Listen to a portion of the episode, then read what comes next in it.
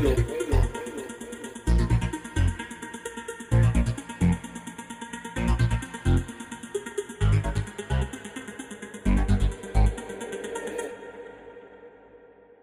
bienvenidos al desvelo, a este espacio de instar para entender en cada, para entender lo que se habla en cada esquina. Esta noche tenemos un tema, eh, como siempre, polémico y un tema que yo creo que nos toca mucho. Vamos a hablar sobre los destierros en Cuba, sobre cómo el sistema político cubano ha escogido el destierro como forma de coerción política y de eh, castigo a sus ciudadanos.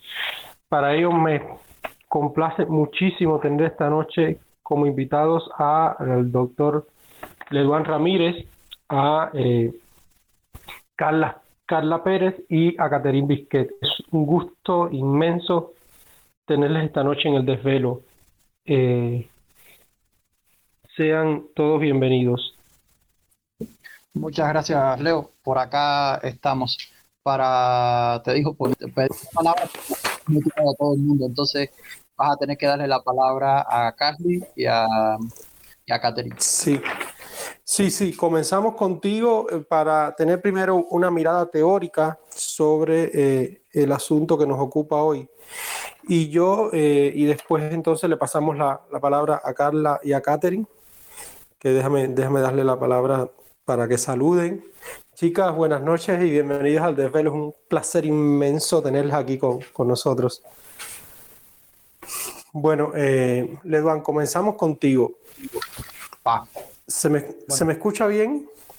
Escucha perfecto. Ajá. ¿Por qué el gobierno cubano ha usado el destierro como práctica política represiva continua contra el disenso político en los últimos años y de modo tan sostenido?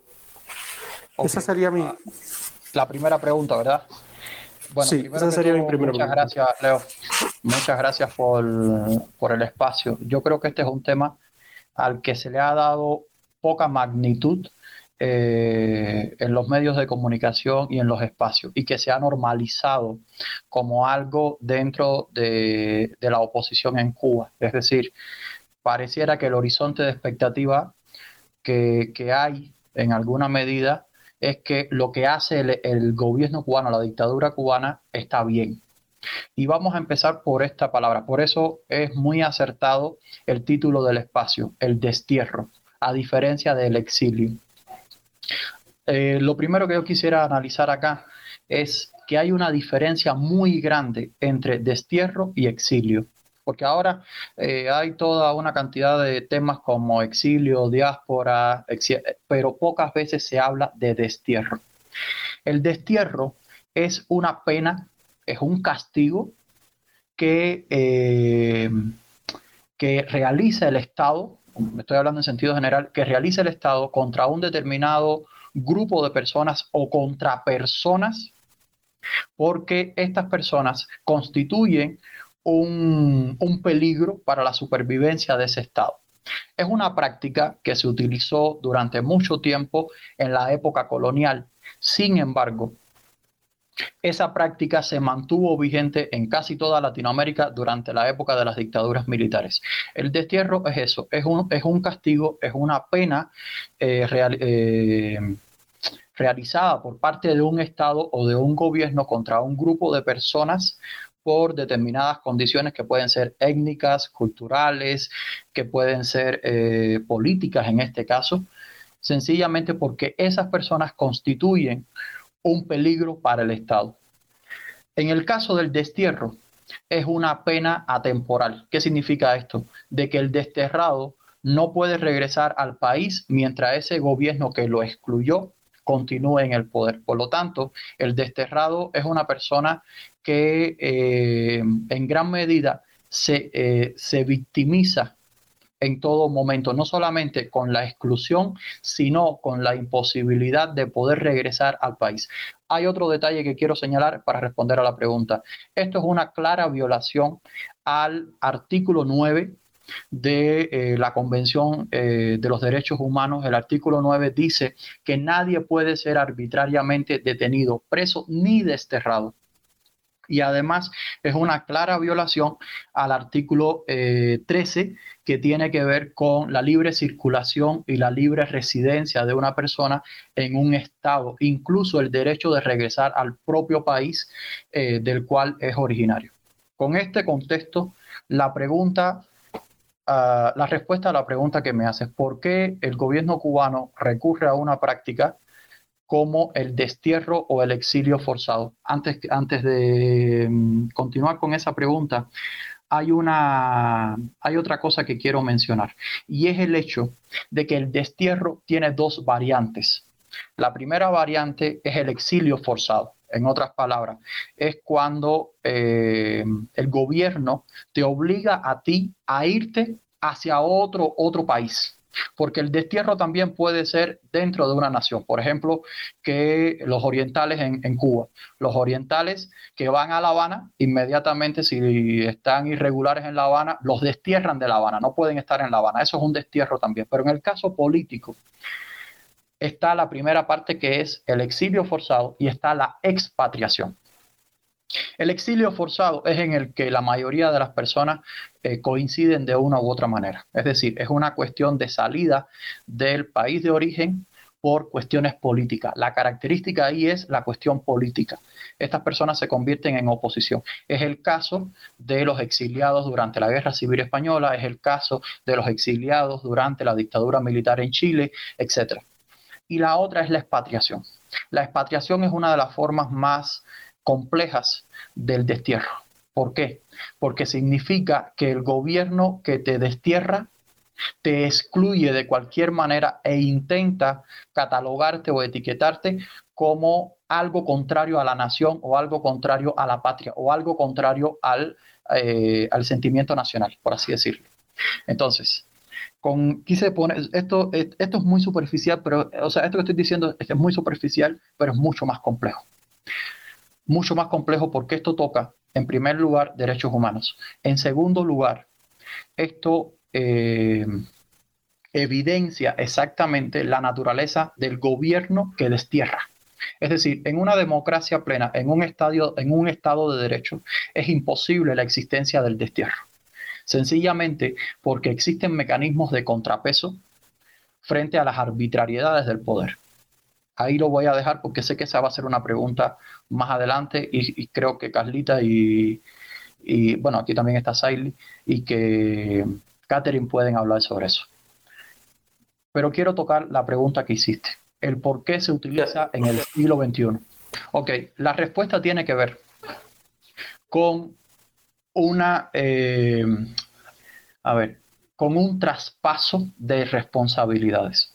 En otras palabras, con el destierro, el destierro es la práctica utilizada por el gobierno cubano para que las personas que son opositoras o las personas que constituyen una fuerza y, y, sobre todas las cosas un potencial liderazgo de organización, articulación de la sociedad civil respecto al disenso, sean prácticamente silenciadas. Es decir, el destierro es una práctica que permite silenciar no, no necesariamente tienes que eliminar a la persona, pero puedes silenciar y borrar su nombre dentro de la oposición en el país que eh, realiza el destierro.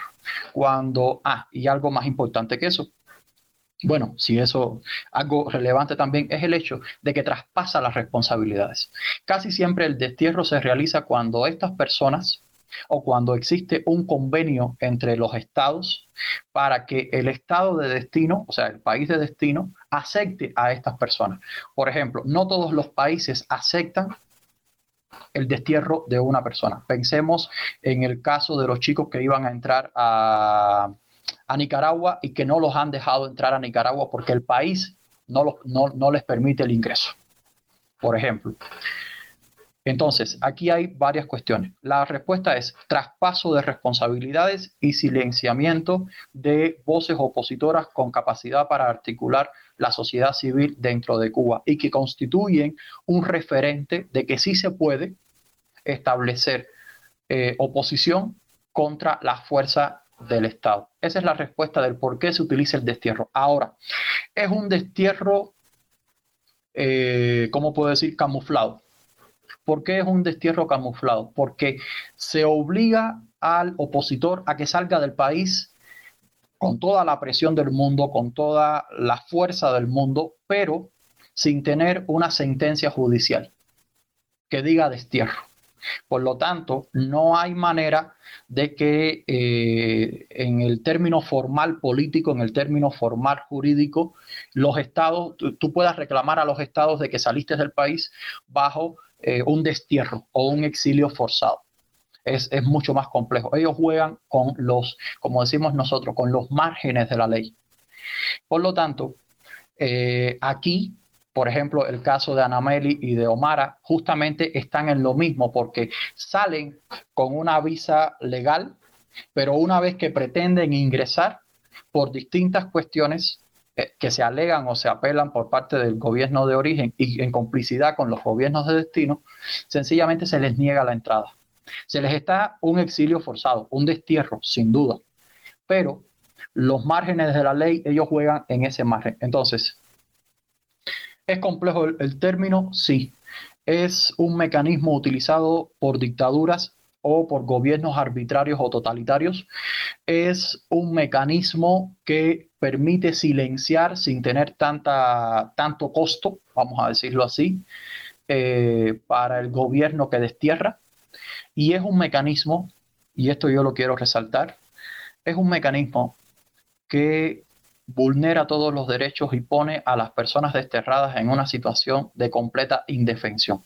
Es decir, las personas desterradas, aparte de no tener los derechos que les son regulados, tienen que enfrentarse a una doble estigmatización por parte del gobierno de origen y por parte de los voceros de la dictadura que ven en el exilio como que una salida fácil, cuando realmente es muy difícil.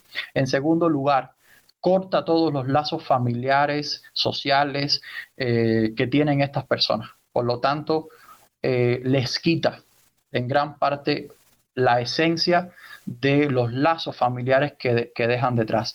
Y en tercer lugar, pone la responsabilidad de eh, la situación migratoria o la calidad migratoria en la que se encuentre en el país de destino. O sea, lo deja sujeto a las decisiones que tiene el país de destino, que pueden ser encarcelarlo, que pueden ser el sacarlos del país, que pueden ser el no darle trabajo, que puede, o sea, son una serie de factores que realmente pone al desterrado en un lugar y en una situación de vulnerabilidad casi completa.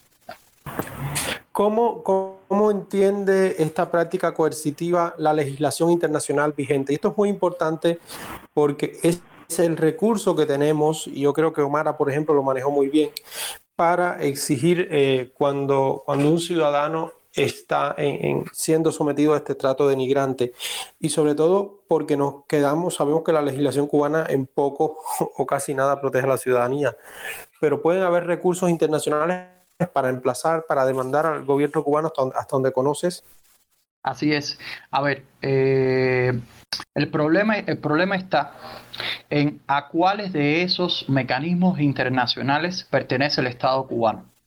Porque esto, esto, esto pareciera una cuestión como que sensible, pero el problema está que el gobierno cubano casi no ha ratificado ninguno de los mecanismos de derechos humanos. Aquí hay dos mecanismos principales. El, primer mecanismo es la Convención Internacional de los Derechos Humanos, sobre todo la sede en Ginebra, donde en el Consejo de Derechos Humanos ha sido, eh, ha sido en, varias, en, varios momentos y varios estados han sido, por ejemplo, México y Guatemala en 1989, han, han tenido recomendaciones justamente por el exilio, por el destierro o el exilio forzado. Eh, lo mismo con Chile, lo mismo con Argentina. Hay otro, otro mecanismo que es justamente la, la ACNUR, que es la Asociación de las Naciones Unidas para la Ayuda a los Refugiados.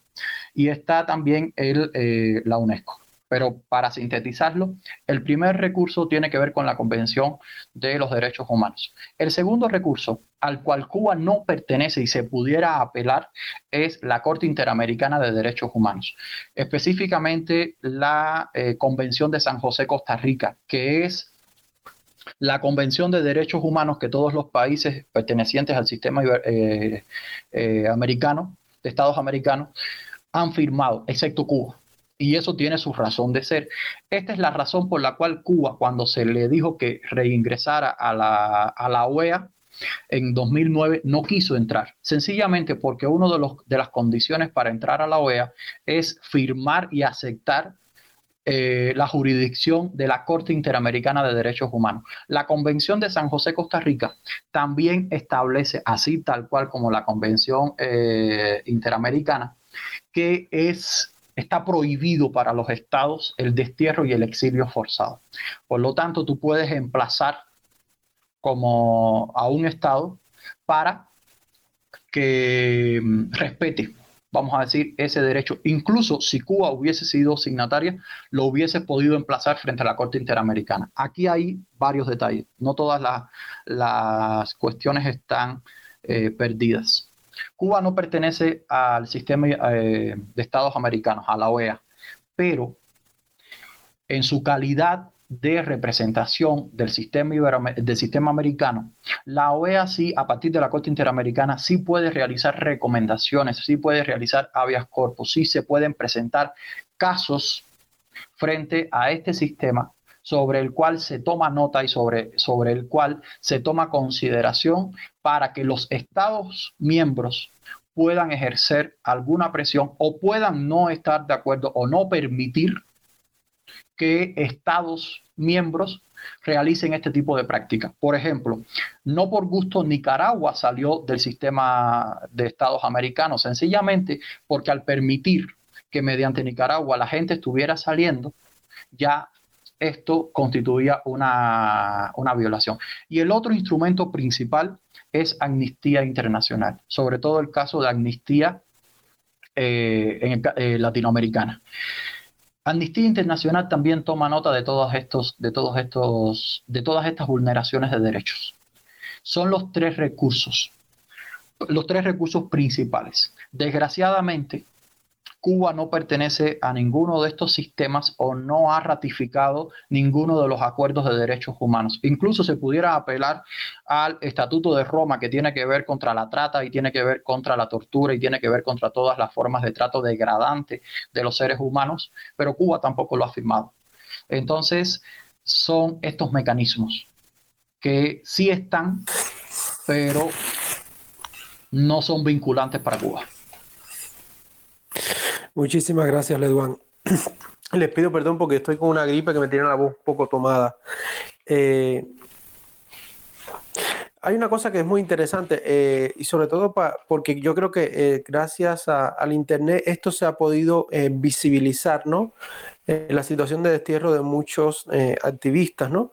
Pero esto es una práctica sostenida en el tiempo. Yo te, aquí te convido, si recuerdas alguno de los casos eh, más conocidos, sobre todo para, nuestra generación que es más millennial, que, nacimos a, partir de los 90, pero yo creo que hay casos eh, muy anteriores que son también muy tristes y que muchas veces pasaron en el silencio.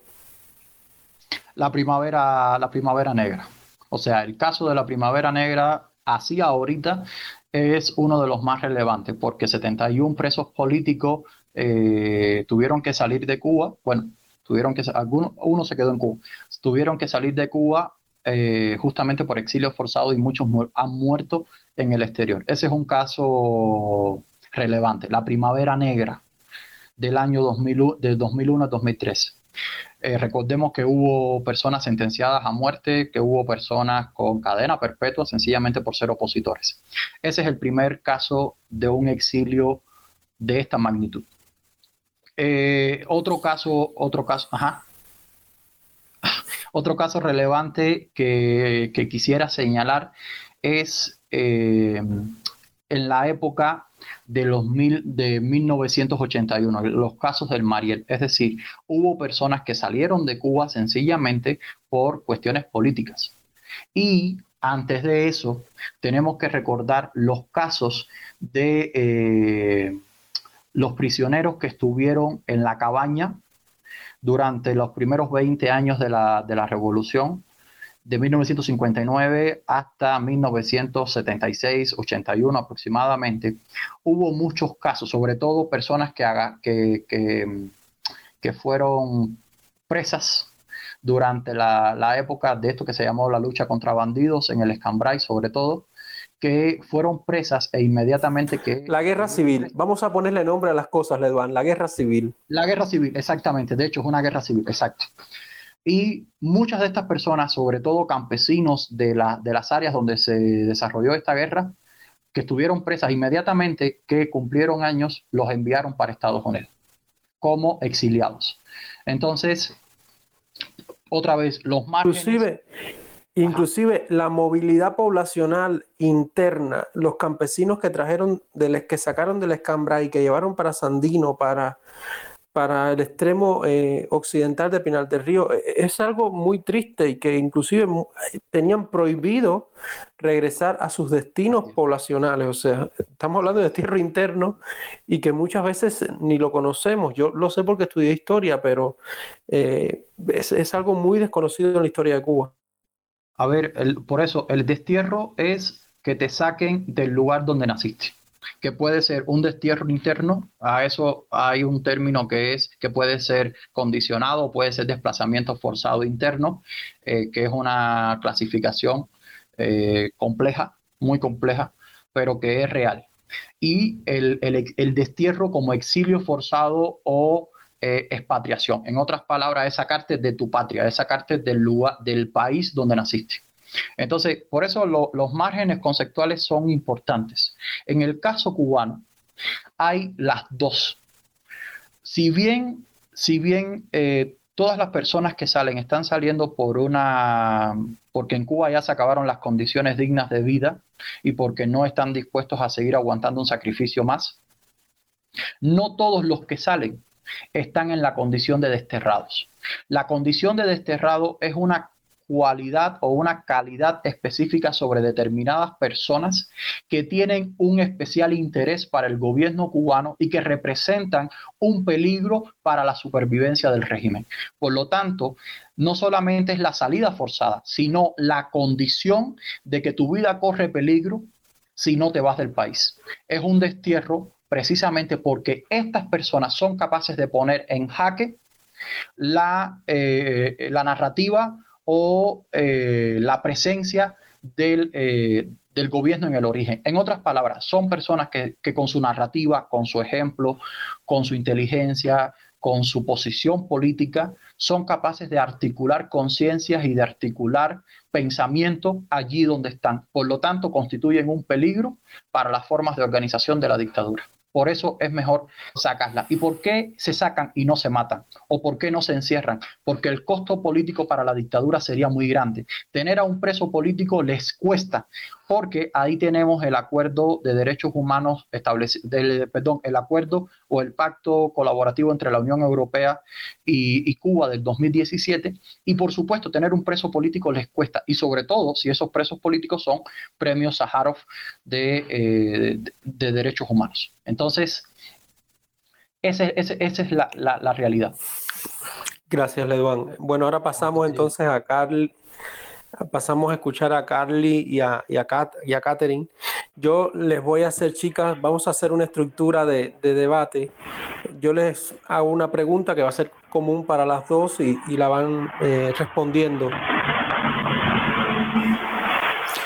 ¿Vale? Ok. Buenas noches y bienvenida al desvelo. Gracias, de buenas noches.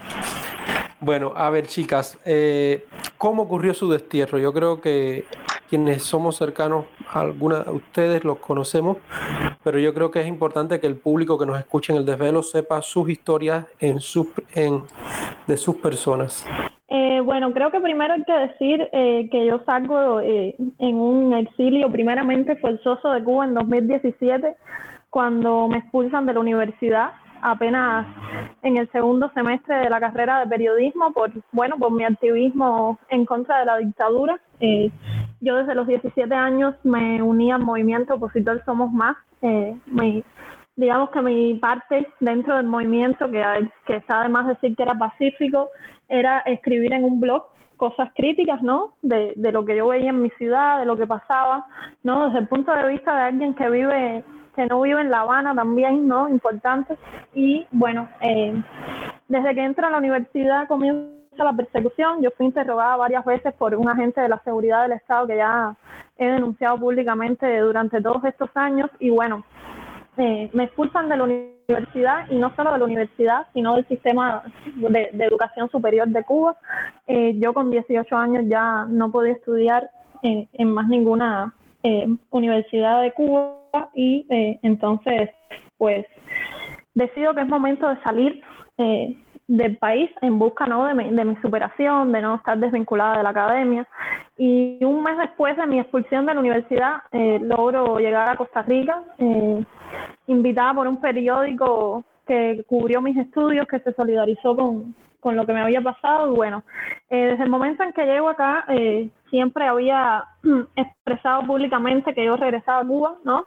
Que mi, este primer exilio era solo como para terminar mis estudios, pero que yo regresaba a Cuba. Bueno, el tiempo pasó, para no hacer muy larga la historia, y yo me gradué de la universidad en diciembre de 2020, en medio de, la pandemia, y mm, pues eh, manteniendo, ¿no? Como esa idea de, de cuatro años atrás, de más de cuatro años atrás, pues decido que es momento de regresar a Cuba. Eh, motivada, claro que sí, en primer lugar por ver a mi familia, eh, de la que estuve separada, bueno, de la que estaba separada todo ese tiempo, ya que yo no fui a Cuba en ningún eh, en ninguno de esos años, desde 2017.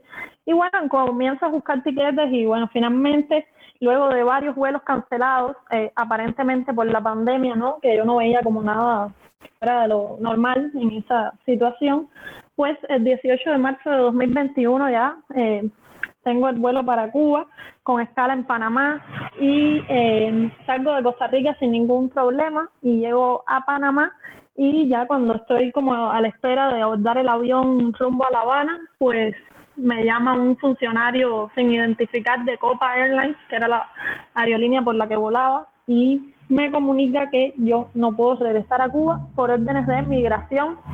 Eh, me dice que bueno que no tiene nada que ver con, con que los documentos no estén en regla. Yo tenía mis prórrogas pagadas. Además está decir que tuve que ir aquí a la embajada y pagar 200 dólares de prórroga y los funcionarios del régimen en la embajada cubana aquí en Costa Rica me cobraron el dinero y me pusieron las prórrogas como si nada. Y pues eh, ese funcionario de Copa, recuerdo bien, eh, porque fue muy impactante para mí, eh, me pone un audio desde su teléfono, desde su celular, un audio de un supuesto funcionario de migración de Cuba en el audio dice no, no es ningún no, ella no tiene ningún problema de documentación, sino, pero Carla no puede regresar a Cuba, ¿no? Eh, él me pone ese audio, ¿no? Como para que yo darme por enterada de que por órdenes de migración una persona, un hombre, que nunca se identifica en ese audio, o sea, algo como muy informal, dice no, Carla, y así Carla, sin apellido, sin nada, como como si él me conociera de toda la vida, eh, yo escucho ¿no? en ese audio que esa persona, supuestamente funcionario de migración, dice que yo no puedo regresar a Cuba. Bueno, te imaginarás, eh, el avión se fue delante de mí ahí en, en Ciudad Panamá, lloré, di gritos, eh, y así, o sea, así se concreta mi destierro, un destierro además como grave para mí porque no veía a mi familia hacía ya más de cuatro años, yo salí de Cuba en, en mayo de 2017, pues claramente que mi motivación principal para regresar a Cuba, además de hacer periodismo, por supuesto, era ver a mis padres, ver a mi hermana, ver a, mis abuelos y cuando yo pensaba que ese día ya estaba muy cerca, pues no fue así. Vi el avión despegar, como te decía, di gritos, lloré, eh, eso no, no sirvió de nada. Y además me quedo por varias horas en un limbo migratorio en Panamá, ya que tenía visa vencida para Costa Rica no podía entrar a Panamá porque ya sabes, nosotros las cubanas y los cubanos tenemos que pedir visa prácticamente a todos lados y eh, pues me quedé varada en, en el aeropuerto de Panamá por 12 horas hasta que, bueno, gracias a gestiones de personas maravillosas y gracias a eh, el Estado costarricense pude abordar un avión a las 9 de la noche de ese mismo día de regreso a Costa Rica donde pedí formalmente refugio político. pues así es más o menos como el resumen de, de mi destierro. Gracias, Carly. Eh, Katy, te escuchamos. Sí, hola Leo. Eh, bueno, primero, antes que todo, buenas noches. Eh, acá en, Europa ahora mismo son eh, las once y media. Ah, gracias por, por invitarme a este programa. Y bueno, antes que nada, saludar a, Carly, que hace rato no hablo con ella, y bueno, también a, a Leduán y agradecerle también por esta introducción y situarnos un poco, ¿no? En esto, en estos, no sé si llamarle conceptos, ¿no? Porque ya todo se está eh, bastante desplazado, ¿no? Todos estos conceptos se, se reactualizan en, la medida eh, en las que, no sé, en las que esto, estas cosas son empleadas, ¿no? Y por quiénes son empleadas también. Entonces, bueno, eh, me preguntabas eh, sobre mi experiencia, ¿no? Eh, ¿Cómo fue este destierro, ¿no? ¿Era la pregunta? Sí, sí, era la pregunta esa. Bueno, bueno, en mi caso, en mi caso, como mismo el de Carly, y de, bueno, en estos últimos tiempos también eh, al resto de los activistas en los últimos años también que han sido desterrados. Son casos bastante conocidos. Eh, nosotros también nos hemos encargado de, de, contar todo esto, de visibilizarlo, de crear nosotros mismos, eh, llenarnos de, de las herramientas de campañas políticas, hacer campañas políticas para efectivamente ¿no? Eh, visibilizar esto. Y, bueno, yo eh, procuré todo el tiempo hablar de esto, ¿no? Creo que uno de, los mecanismos así que usa la seguridad del Estado para ocultar el destierro, para, digamos, eh, camuflarlo algo así, es eh, el silencio, o sea, no hablar de lo que está, de lo que está ocurriendo, no hablar del chantaje que estás eh, de pronto eh, que, tienes arriba, ¿no? Por parte de la seguridad del Estado, no hablar de, las negociaciones, de, de, todas estas cosas que inevitablemente tienen dos partes, ¿no? una parte, por supuesto, la víctima, el activista, el opositor, la persona que, está en, la mira, ¿no? Que es el objetivo de la seguridad del Estado y, por supuesto, la seguridad del Estado, ¿no? Y como bien decía Leduan, tiene aquí eh, un máximo objetivo y es hacerle perder a esta persona su capital político, ¿no? Quitarlo de la escena política en la que este activista, este opositor, este disidente, este artista está operando y está teniendo, por supuesto, un efecto en esa sociedad. Y eh, ya, simplemente lo que, lo que quieren hacer es desaparecerlo de esta escena pública. Por supuesto, eh, lo que menor costo tiene eh, además, o sea, un costo tangible, algo o sea, algo que es concreto, ¿no? Como, como tener a alguien preso, que requiere también un costo eh, económico, eh, requiere un esfuerzo, digamos, eh, o sea, desplazarlo, sacarlo del territorio al que pertenece y donde está teniendo su actividad. Por supuesto que, que esto procura que, que, o sea, tener como una doble ganancia, ¿no? Primero no tiene este costo, este costo práctico de que hablaba al principio y segundo, el activista, o sea, además pierde su, su coste político, su capital político, porque una vez que por lo menos está preso, o sea, como es en el caso, por ejemplo, de, de muchos opositores, el caso de, de Luis Manuel y Michael, siguen conservando digamos, tanto para la seguridad del Estado como para las personas dentro de Cuba, como para el exilio, sigue conservando un capital político. Y es el caso de, también, no sé, si miramos un ejemplo de la oposición rusa, como Navalny prefiere estar preso dentro del territorio ruso que estar exiliado y a salvo, ¿no? Porque sabe precisamente que esto eh, repercutiría en su eh, condición política y perdería toda la fuerza. Y esto es algo que está adquirido no solo en la seguridad del Estado, en nosotros mismos, es algo que está adquirido en la sociedad civil, está adquirido, está adquirido en, la misma, en la misma sociedad, ¿no? Entonces, por supuesto, cuando ya uno sale del territorio cubano, pierde hasta el derecho de opinión. Y esto se ve reflejado hasta en las redes sociales. Entonces, para no divagar tanto, porque es que como estamos en este sistema de audio, eh, yo puedo como empezar a hablar y, perderme por ahí. Entonces me preguntabas de cómo fue esa experiencia, ¿no? Y te hablaba, eh, o sea, toda esta muela era para, para contar eh, que, bueno, nosotros de alguna manera, y esto es algo positivo, nos encargamos de, eh, de hablar sobre estas cosas, ¿no? Desde que la policía política empezó a, chantajearme con la salida eh, de Cuba, yo publiqué estas intenciones las hice públicas y creo que ha pasado también con otros activistas. Y este mecanismo, por supuesto, se vio expuesto desde muy al principio. Entonces, eh, esto, bueno, en, mi caso, eh, usan a, la, a, que que en ese momento era mi pareja, el artista eh, La Bastida, venía a Cuba, ya estaba a punto de vencerse sus dos años de estando en el exterior. O sea, creo que a los dos años te tienes que repatriar porque pierdes tu derecho de residencia.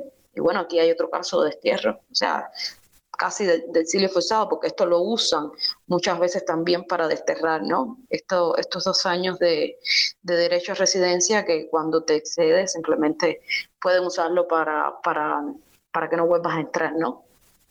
Eh, y bueno, sin hablar de otros casos que, que, nunca se, de, los que nunca se hablan, como el caso de Amir Valle, eh, también que salió por vías normales y le impidieron regresar. En fin, hay demasiados casos de los que todavía no se sabe. Pero bueno, en este caso eh, usaron esta, esta avenida de Hanle, que estaba en una residencia en Berlín de arte. ya se le acababa su tiempo, venía a Cuba y a su llegada a Cuba eh, fue eh, encarcelado por la seguridad del Estado, fue directamente eh, conducido hacia Villa Marista y, y, allí se le abrió inmediatamente un proceso de investigación. Nosotros pensamos, o sea, sus amigos, las personas más cercanas a él, pensamos que por supuesto no iba a pasar de, de un interrogatorio o, o algo parecido, algo para algo que usa muy eh, a menudo la seguridad del Estado para, para intimidar. Y lo que sucedió fue que fue usado exactamente para desmembrar eh, grupos ya formados como el 27N, como el Movimiento San Isidro, en los que yo estaba activa y en los que estaban activos muchos de sus amigos, eh, empezando por su propia maestra Tania Bruguera. La seguridad del Estado sabe de estos vínculos y sabe precisamente que eh, usar estos vínculos familiares eh, de amistad, estos vínculos eh, sentimentales, por supuesto, son muy efectivos, ¿no? Para amenazar, para chantajear, para hostigar y para, para desmembrar cualquier cosa, ¿no? Entonces, usan esto, o sea, usan a Hanle, está preso durante tres meses y en el rango de esos tres meses eh, yo fui sometida a chantaje por parte de la seguridad del Estado para abandonar el país de manera inmediata.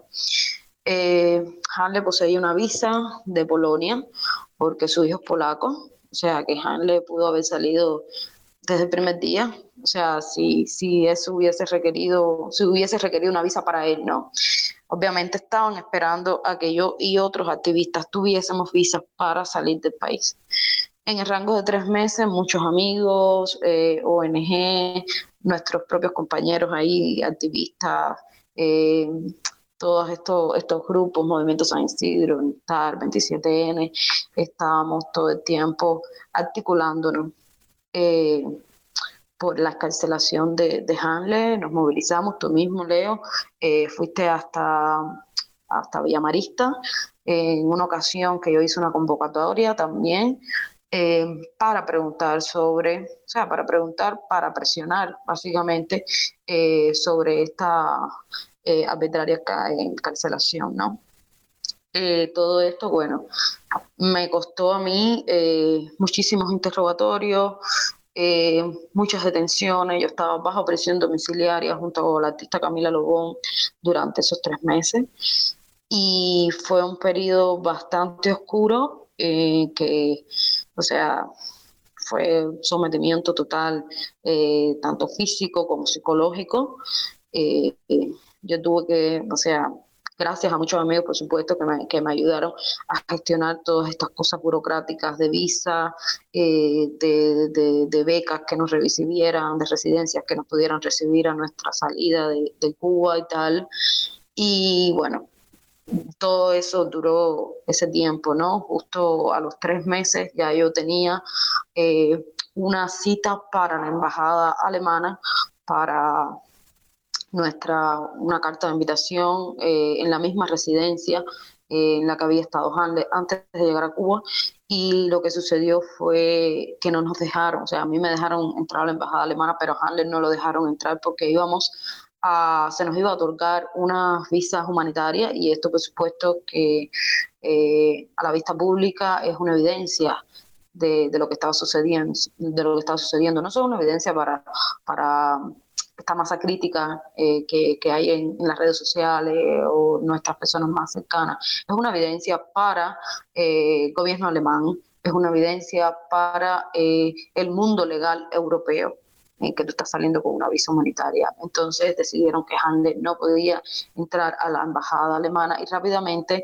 eh, con los amigos de Handel, la familia de Handel en Polonia, eh, se movilizaron para que eh, el embajador de, Polonia me otorgara una visa express de turismo. O sea, yo me fui con una visa de turismo de tres meses, de tres o seis meses, ahora no recuerdo bien, fue, era muy corta, y Hanle entonces salió con una visa de un año familiar era la misma visa que, podía tener desde el principio. Eh, bueno, lo que sucedió fue que eh, en esa misma semana, yo yendo el primer día a la embajada alemana, a Hanle no lo dejan ir a esa embajada alemana y lo llevan, o sea, ya lo habían sacado de Villamarista y lo llevan a una casa de protocolo. Una vez que ya Hanle había salido de Villamarista, no lo podían regresar a Villamarista porque ya yo sabía que estaba fuera de Villamarista. Entonces, eh, la seguridad del Estado en esa semana lo que hizo fue rápidamente también eh, me imagino que eh, se hayan reunido con, los, con el mismo eh, consulado polaco. Eh, me imagino que también el mismo canciller se haya reunido con, con, políticos, embajadores o algo así para solucionar esto de la manera más silenciosa posible. Entonces, en ese rango de la semana me llamaron de la embajada polaca para ir a, a recoger mi visa eh, dejaban a Hanley llamar desde la casa de protocolo eh, para que eh, para coordinar esto esta, esta ida a la embajada. Durante los tres meses que yo estuve en prisión domiciliaria en mi casa, yo me escapé un día, o sea, bajé a comprar cigarros y la seguridad del Estado estaba en la esquina junto con unas marianas, estaban como mirando para otro lado y yo, o sea, seguí la cuadra caminando y me escapé hacia la embajada polaca. Eso había sido, eso fue como un mes o 15 días antes de que sucediera esta salida. Cuando llegué a la embajada polaca, estuve fuera de la embajada de Polonia. El embajador polaco, que no era el embajador polaco, era el era algo de ahora mismo el encargado de negocios, el encargado, de negocios. Exactamente, el encargado de negocio. El encargado de negocio no me quiso recibir porque eso violaba los, eh, los trámites, los códigos protocolares de, la embajada. Sabía que yo estaba fuera, estaba rodeada además por la seguridad del Estado. Y esto sucedió, digamos que un mes antes o algo así. O sea que en ese tiempo, eh, algo que se pudo gestionar un mes antes no se gestionó o sea, no se gestionó por las vías normales, por las vías civiles, se gestionó obviamente por asuntos, por, por, negociaciones políticas, se negoció seguramente entre embajadores, se negoció entre cancilleres. Eso no lo sé, no lo sabe ni el mismo Halle, no lo sabemos nosotros. Sinceramente, lo que sucedió en esa semana y fue de manera express era que ya yo tenía, eh, o sea, por Hanle estar en esa casa de protocolo, ya yo tenía eh, una cita a los dos días eh, de, haber ido a la embajada alemana, a los dos días tenía una cita en la embajada polaca para eh, serme otorgada esta visa de manera automática. Eh, al día siguiente, la madre del hijo de Hanley ya nos había sacado un pasaje para Polonia y la seguridad del Estado me fue, o sea, me recogió en mi casa, me, me, me condujo hacia el aeropuerto, apenas pude despedirme de mi padre y, en fin, botar todo el resto de las cosas que, que se las tuve que eh, dejar a, Camila, que, que, estaba allí conmigo, y a, la, y a la familia de Camila, la madre de Camila, y, eh, en fin, me condujeron hacia, hacia el aeropuerto. Y a Hanle también nos llevaron, o sea, fue algo realmente eh, bastante aparatoso porque nos llevaron como una especie de caravana de patrullas y motos de, de, de la seguridad del Estado, de la PNR, y llegando al aeropuerto nos, llevaron por detrás, eh, por donde están ya los aviones, y nos llevaron a una oficina que está muy cerca de la, de la boca del avión, violaron, por supuesto, todos los trámites aduanales habido por haber, me pidieron mi pasaporte, Hamlet no había llegado todavía a la oficina, yo estaba allí con mis maletas y yo le dije al de la seguridad del Estado que no le iba a dar nada hasta que no viera Hamlet. Mi miedo, en efecto, era que me sacaran del país y que, que lo siguiera, lo, o sea, lo, lo, detuviesen de nuevo en Cuba. Y hasta que no apareció Hamlet, eh, no, no di mi pasaporte. Entonces lo que hicieron fue eh, coger los pasaportes de los dos y me llevaron hacia las oficinas de la aduana y allí me pusieron el cuño enseguida nos volvieron a llevar a la misma oficina, eh, nos pasaron las maletas por la estera, pero ni las pesaron ni nada, y nos montaron de primero al avión. O sea, era un cuerpo de, de, la seguridad del Estado de más de 15 personas que eh, nos llevó exactamente hasta el asiento del avión. Y ya, esa fue eh, la historia de, del destierro. Luego, cuando llegamos a, gracias, a Varsovia, cerca de 15 días, algo así, ya luego entonces entramos a la residencia eh, por la que yo tenía la carta de, de salida hacia Alemania. Gracias, Katy. Bueno, pasamos al segundo punto, a la segunda pregunta, perdón por lo de punto, eh, a la segunda pregunta, eh, ¿qué consecuencia ha tenido para sus afectos y para ustedes los destierros? Carly, te escuchamos. Eh, bueno, en un primer momento yo diría que el tema más fuerte para mí fue el tema de la familia, ¿no?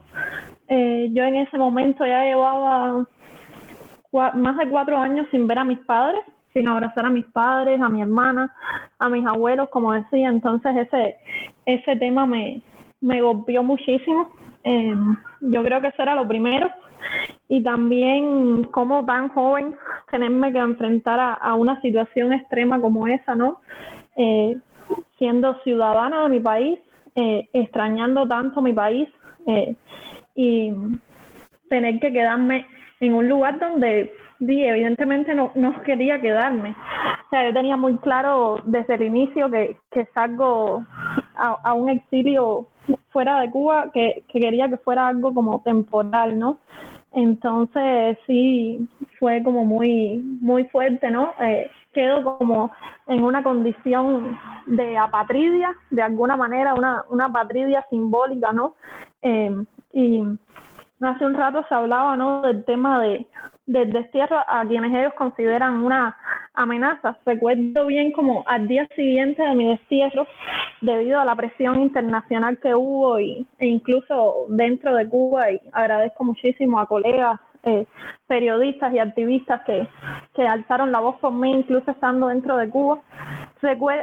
O sea, recuerdo que eso obligó a un pronunciamiento de, del Ministerio de Relaciones Exteriores, no sé si lo recuerdan, ¿no? Eh, que entonces ahí una funcionaria de la dictadura dice que, que yo no que yo no puedo entrar a Cuba, yo no puedo regresar a Cuba porque representa un peligro para la seguridad nacional, ¿no? Entonces, ¿qué, qué débil puede estar una dictadura, ¿no? Y qué, y qué despojada de, de todo tipo de derechos, de todo tipo de garantías que eh, una periodista con una laptop y un celular representa un peligro para la seguridad nacional, ¿no? E, eso fue impactante para mí. Y bueno, ya eh, en los días siguientes, en los meses siguientes, pues otras consecuencias, ¿no? Ver a Costa Rica como el lugar donde, donde ya me iba a quedar, ¿no? Ese proceso fue, fue complejo porque pues yo siempre había visto eh, este país como, como un espacio temporal, como un lugar eh, con el que estaba muy agradecida, pero que no era el lugar donde yo me iba a quedar, ¿no? Donde yo me iba a establecer y eh, muchas cosas las construí acá a partir de ese, de ese concepto, ¿no? De, esa idea, ¿no? Que yo tenía muy clara de que yo, mi paso por Costa Rica era temporal. o sea, eso yo mm, lo mantuve en, todos esos años, entonces, pues ese, ese segundo regreso, ¿no? Eh, a Costa Rica fue un poco para replantearme que, pues, ya yo iba a vivir aquí para mirar la ciudad desde otro lugar, de otra manera, y para establecerme fueron meses como eh, complejos de ya finalmente mudarme sola acá, pues era ya el país donde ya me iba a quedar. Eh, yo siempre digo que, que lo con Costa Rica no, fue amor a primera vista, pero sí creo como que en ese último año, ¿no? Donde yo ya tengo conciencia de que es aquí donde voy a estar y entonces como que hay unas valoraciones, ¿no? De los pros y de los contras y que decido que sí, que es que es ese el lugar, que no no tengo pretensiones de ir de ir hacia otros lados porque recuerdo bien que en mi regreso a Costa Rica, ahí en el aeropuerto, alguna prensa internacional me, me pregunta, ¿no? Bueno, esas preguntas que siempre nos hacen, eh, preguntas estereotipadas a, activistas, a periodistas cubanas y, cubanos de que si yo me iba para Estados Unidos, las recuerdo bien. Y, y entonces ahí un poco ya voy cayendo en cuenta, ¿no? Y, y recuerdo que respondí que, que no, que yo me quedaba en Costa Rica, que Costa Rica era el lugar donde me hice adulta, que eso es verdad, ¿no? Como uno pensándolo hacia atrás, yo me vine con 18 años a Costa Rica y la verdad pues aquí crecí, me hice, me hice grande em, y ahora tengo 24 años y entonces este último año me, me sirvió para eso, ¿no? Para establecerme, para ver a Costa Rica desde otro lugar y bueno, para comenzar mm, también otra lucha que era la lucha de reunirme con mi familia, ¿no? Que era como la razón principal por la que yo me regresaba a Cuba.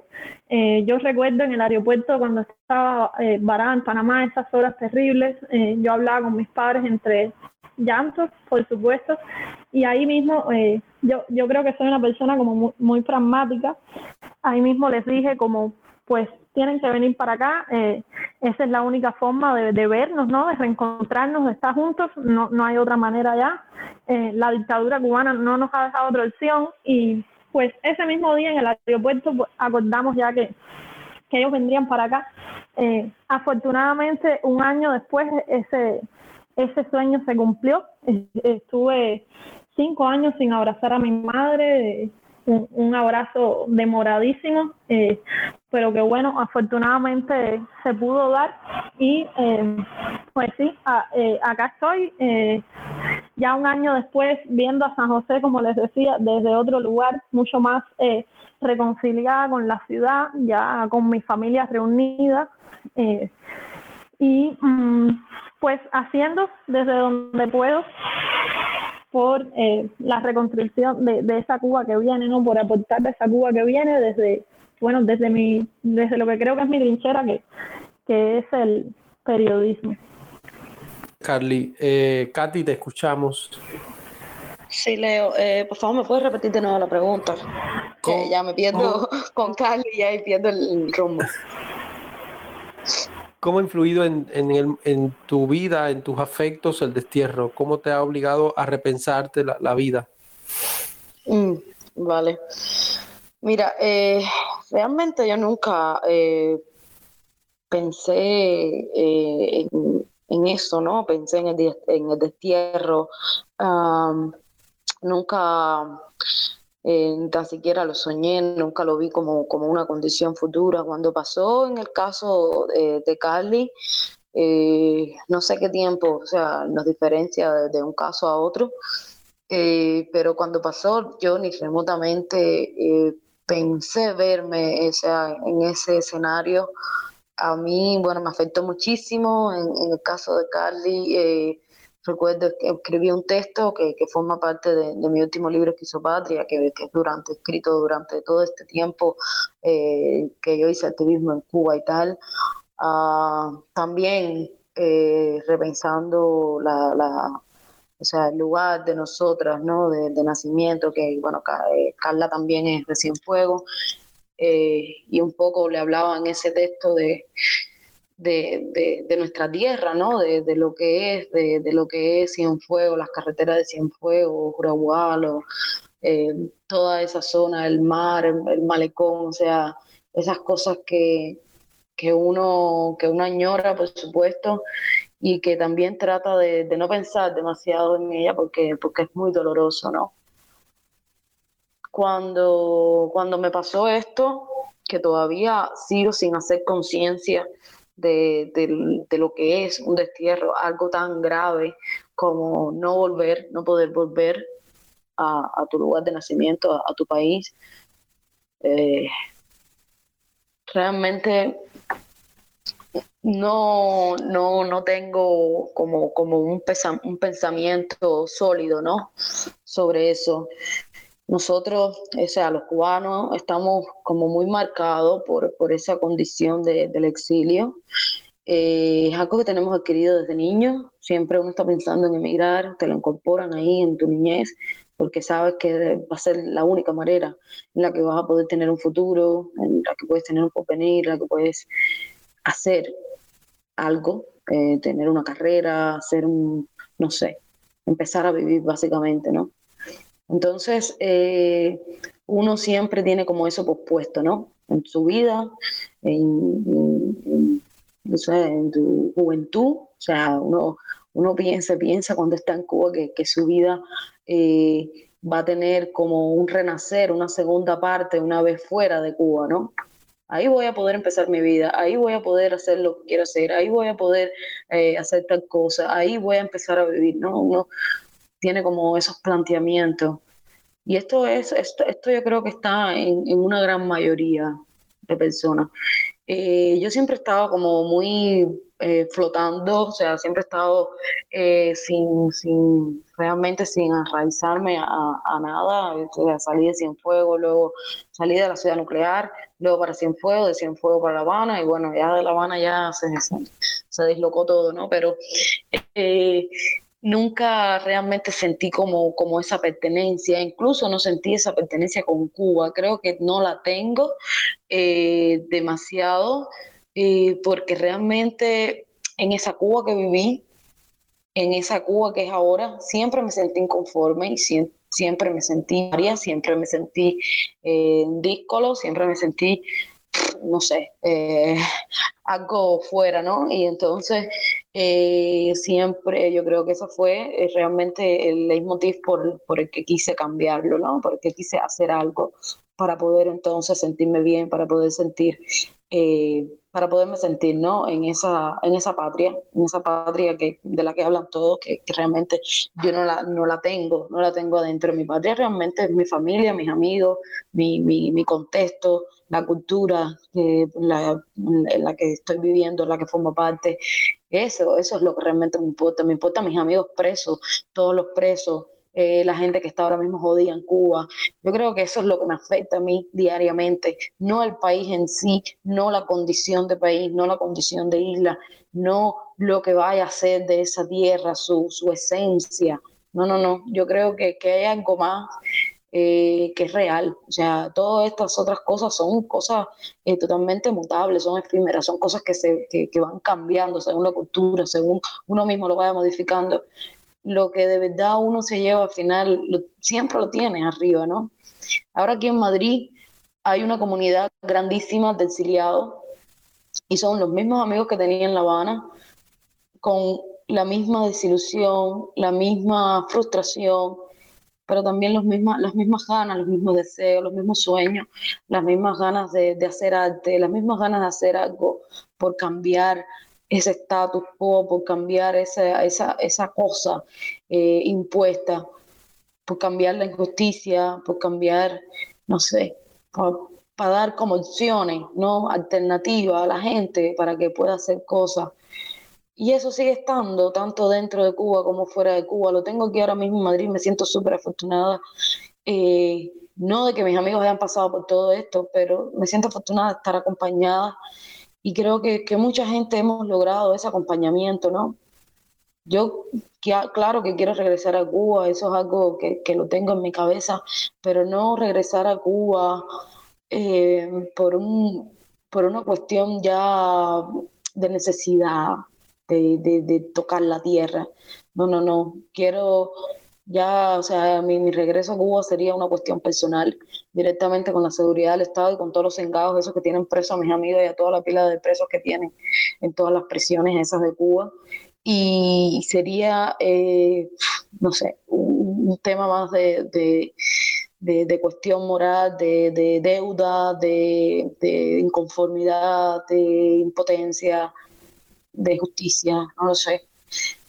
Mientras eh, todas esas cosas que, me sucedieron a mí, que han sucedido a, todos los activistas, a toda la gente que, que han estado activos estos últimos años en Cuba, todo eso se acumula, se siente, es una energía ahí bastante densa que uno puede percibir y ahora mismo yo creo que todo el mundo se está armando, todo el mundo se está, está recobrando fuerza, está haciendo una vida, esa, esa misma vida que, que soñamos de la infancia tener algún día armarnos de, de, estudios, armarnos económicamente, armarnos de, de, papeles, o sea, armarnos de, cosas, de cuestiones eh, que, que, uno nunca tuvo, porque realmente te quitan tu condición eh, natural, te quitan tu nacionalidad, te quitan todas esas cosas y uno tiene que volver a hacérselas, uno tiene que volver a armárselas, ¿no? Entonces creo que en eso está mucha gente eh, ahora mismo estamos como en ese interfaz y, a mí me parece súper, súper válido. Hay mucha desesperación también, eh, mucha desilusión, pero para mí este tiempo es fundamental, es un tiempo de reparación. Es un tiempo de, de amar muchas cosas y creo que en la misma historia de la disidencia, en la misma historia uh, de, todo, de la cultura independiente, de, la oposición, pasan estos, tenemos estos juegos, estos parches, ¿no? Eh, es necesario que, muchos jóvenes de ahora empiecen como a tomar de todas estas experiencias, eh, tengan estas narrativas en cuenta, eh, se vuelva a reconstruir toda esa historia que nos es borrada, nos, nos no, no, se, nos, se nos oculta, se nos, se nos edita, ¿no? digamos. Eh, todas esas cosas yo creo que, es necesario ahora mismo tomarlas con precaución y tomarlas con, mucha sabiduría, ¿no? Y hacer, crear. Ahora mismo, o sea, yo no he parado de trabajar, muchos mis amigos tampoco, o sea, todo el mundo está eh, o sea, haciendo cosas, ¿no? Nadie está eh, deprimido, tirado en una cama eh, y ya está, ¿no? no o sea, se, trata de, de, crear, se trata de, de, hacer cosas, ¿no? Eso yo creo que es la verdadera ganancia. De lo contrario, si uno se, se va con la culpa, si uno se va con, con no sé, se va vencido, eh, si uno se va con esa depresión, simplemente ganaron ellos, ¿no? Entonces... Gracias, Katy. Bueno, ahora pasamos a eh, si nuestros escuchas quieren hacer preguntas, comentar ideas. La profe de Teresa Díaz Canal decía algo que yo creo que es muy válido, hablar del incilio, ¿no? O sea, cómo también hay un destierro interior. Yo creo que en ese caso el, más paradigmático fue la propia Dulce María Loinás, ¿no? Quien con su vida eh, resistió al totalitarismo. Eh, había pedido la palabra, detrás de Saily, Adonis Milán. Saily en lo que Siley entra, Leo, déjame la complementariedad. Entonces, es decir, no podemos ver el exilio como una sola realidad, sino que está complementada por otras prácticas arbitrarias y abusivas. Lo que decía Catherine y Carly es la esencia del dolor y justamente del destierro del alma, por así decirlo, vaya, siendo un poco cursi en este sentido. Es decir, cuando te destierran, no solamente te vas de la isla, te llevas todas las heridas habidas y por haber, y difícilmente las pueda cicatrizar propiamente. Entonces, nada, en lo que Saili cae. Saili, bueno, Adonis, te pasamos la palabra. Buenas noches y bienvenido al Desvelo. Hola, buenas noches. Eh, nada, yo estaba, entré un poquito tarde, estaba escuchando a Katherine ahí.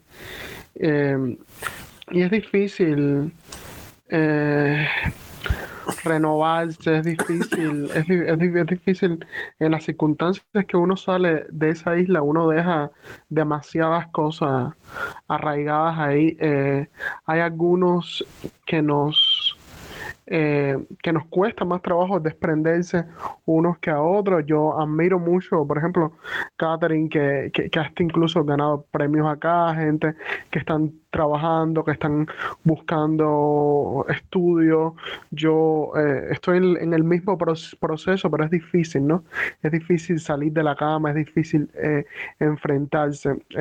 para, para mi experiencia ha sido bastante dura.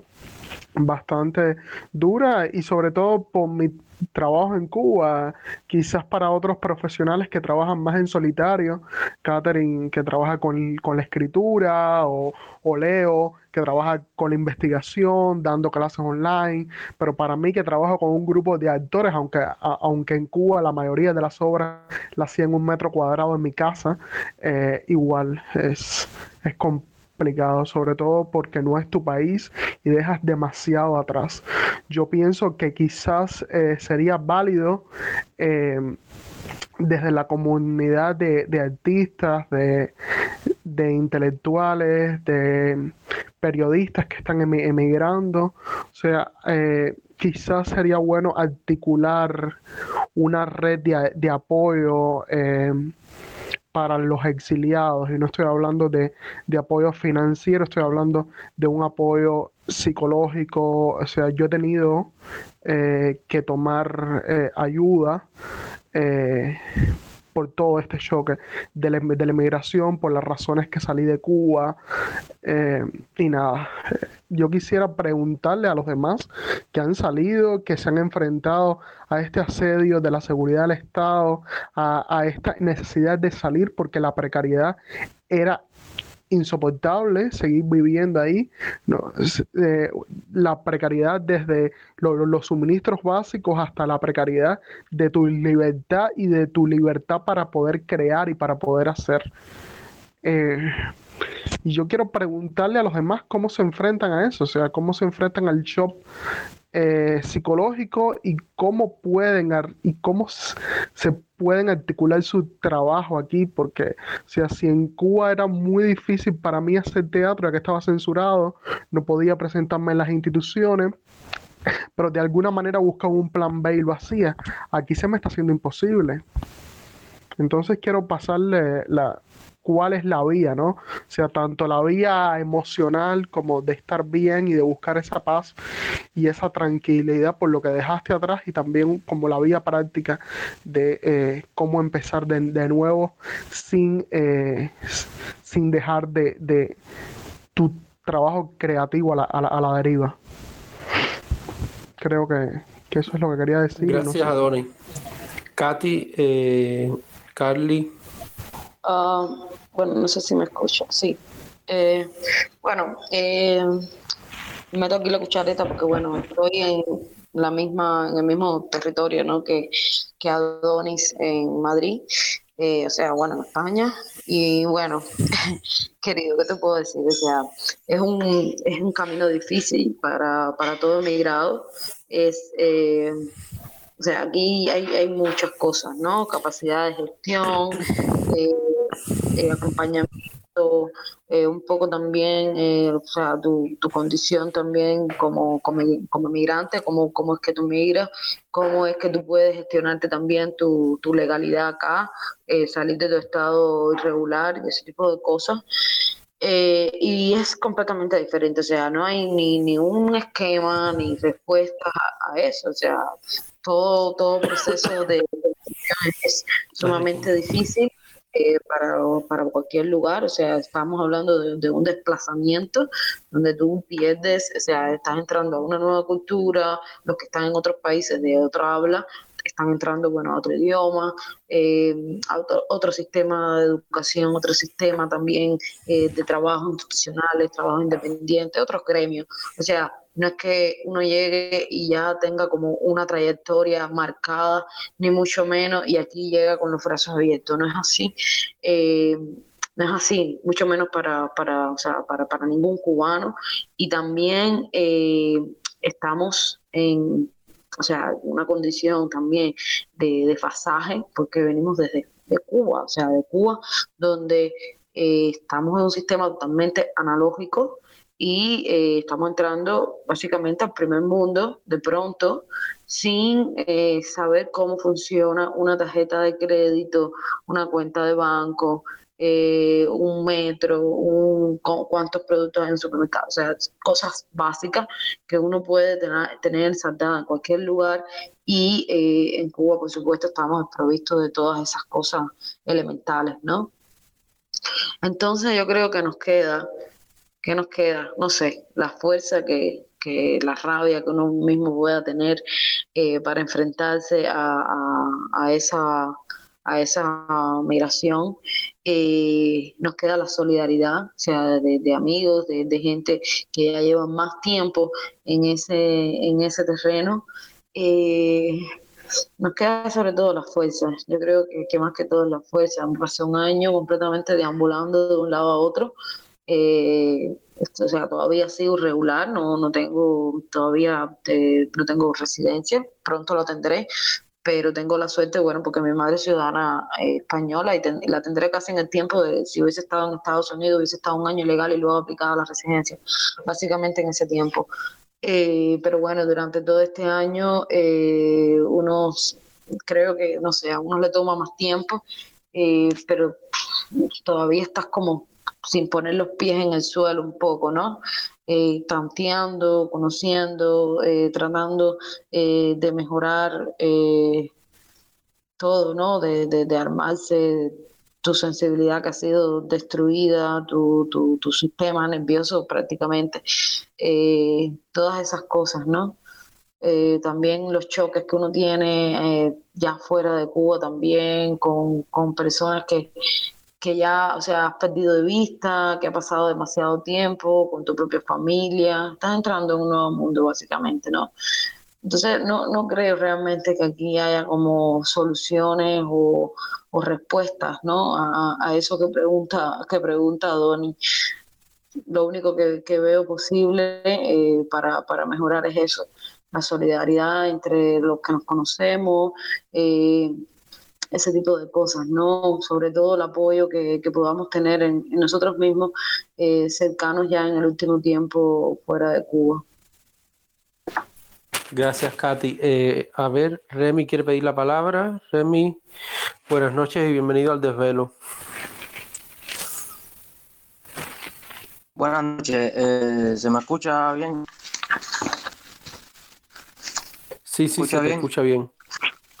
Sí, bueno, yo quería hablar un poco de, lo que, de, la experiencia mía un poco más personal, ¿no? Y decir que es un poco eh, bastante cierto, ¿no? Lo que, lo que están hablando. En mi caso, yo estoy en, en Serbia.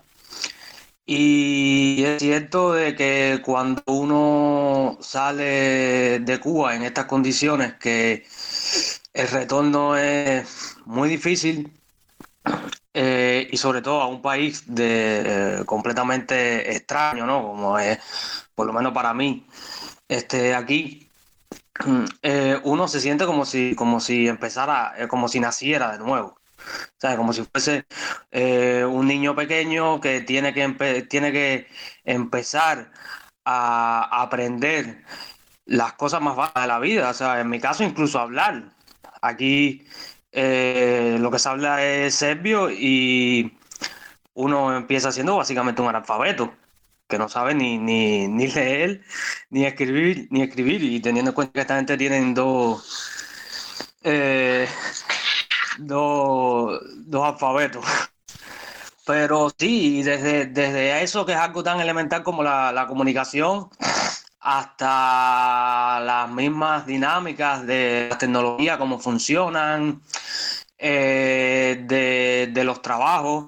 En mi caso, bueno, uno tiene que, empezar a trabajar en, oficios a los que nunca se ha enfrentado. Y en el caso de que en Cuba te enfrentaras a eso, eh, a trabajo eh, como algo tan sencillo como una cocina, tienes que eh, aprender de nuevo eh, básicamente todo, cómo funcionan los equipos, cómo, o sea, que son completamente nuevos para uno. Y cosas tan sencillas como ir al, a un mercado a comprar cualquier cosa, eh, se, te, hace bola, se te, al principio se, te atraganta porque